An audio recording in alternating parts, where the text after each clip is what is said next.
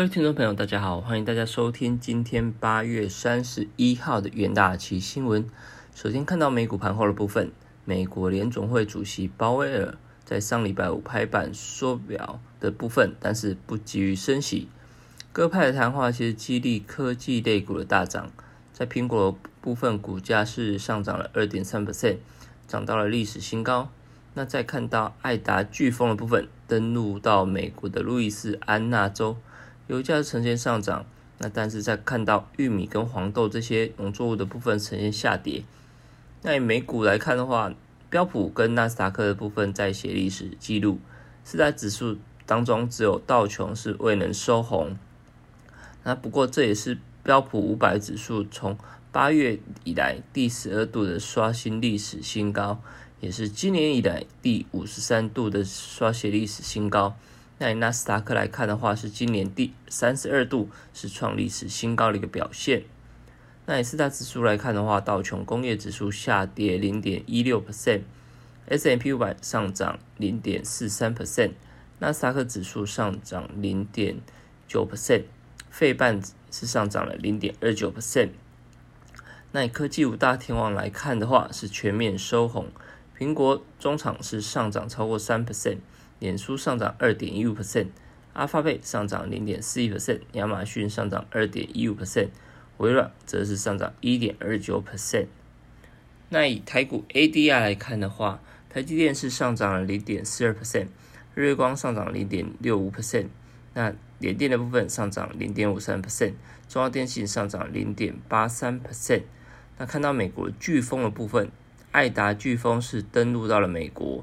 那芝加哥交易的农作物多半是呈现下跌，因为密西西比河的一个驳床的一个交通运输中断，那导致农作物无法运输。那以纽奥良电力供应呈现不足哦，所以呈现墨西哥湾的一个谷物出口呈现停摆，导致美国的国内供应量可能因此而增加。那看到震惊消息的部分。美国五角大厦宣布说，美国已经完成从喀布尔机场撤军行动，长达二十年的阿富汗战争正式结束。那从二零零一年九月十一号恐怖攻击不久后的一个冲突正式计划画下句点。那美国联邦贸易委员会为了缓解汽油和天然气价格的涨势。就要对油气业者的一个反竞争行为强化执法，正在研究打击非法合并的一个方法，并且将调查大型连锁加油站是否有共同抬价的一个情况。那在能源的部分，看到周一的部分油价持续上涨，在飓风艾达造成严重破坏之后，美国墨西哥湾沿岸的一个平台以及炼油厂跟管道的部分。正在因应对复工时间表呈现一个不确定性。那不过油价涨幅还是受到限制，反映到欧佩克加的部分，貌似将会按照计划来增加使原油产量。那在登陆十二小时之内，埃达飓风是已经直接减弱到一级飓风，之后可能将会减弱到热带风暴。数百个石油生产平台在暴风来临之前。人员已经进行撤离，所以几乎所有的墨西哥湾的近海石油生产都呈现暂停，相当于每天有一百七十四万桶的产能进行关闭。那强风号暴雨过后，路易斯安那州和密西西比州接近一百二十万户的家庭跟企业在礼拜一呈现停电。那风暴向内陆移动之后，油市将会关注。焦点转移到炼油厂何时将可以复工？由于石油和天然气的管线运营商正在检查风暴所造成的破坏性，那电力和工业事业公司就警告说，受灾最严重的客户可能将会面面临长期的停电的情况。那另外在金属的部分，看到欧美买家相继采购生产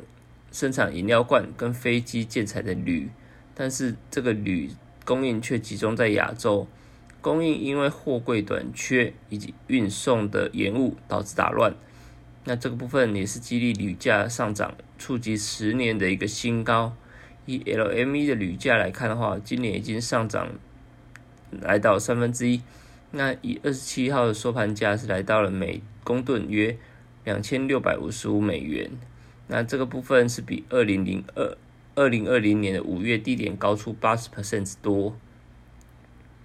那看到德国半导体制造商英飞凌就警告说，马来西亚的疫情严重，使得晶片短缺的问题将延续到二零二二年，因为目前晶片需求持续飙涨，但是产能依旧不足。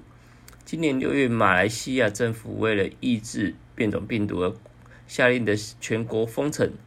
那由于电子产业被列为他们政府的重大产业，所以在封城期间还是维持的六十 percent 的一个产能。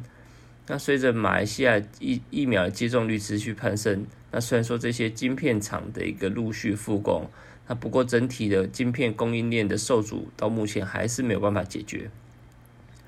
那以国内来看的话，在昨天台股是呈现开高走高，电子类股、金融类股、全职类股的领涨之下，尾盘甚至进一步的拉升。那以台股来看的话，是站上了季线，中场上涨一百八十六点来做收。以三大法人来看的话，买超了两百三十九亿元。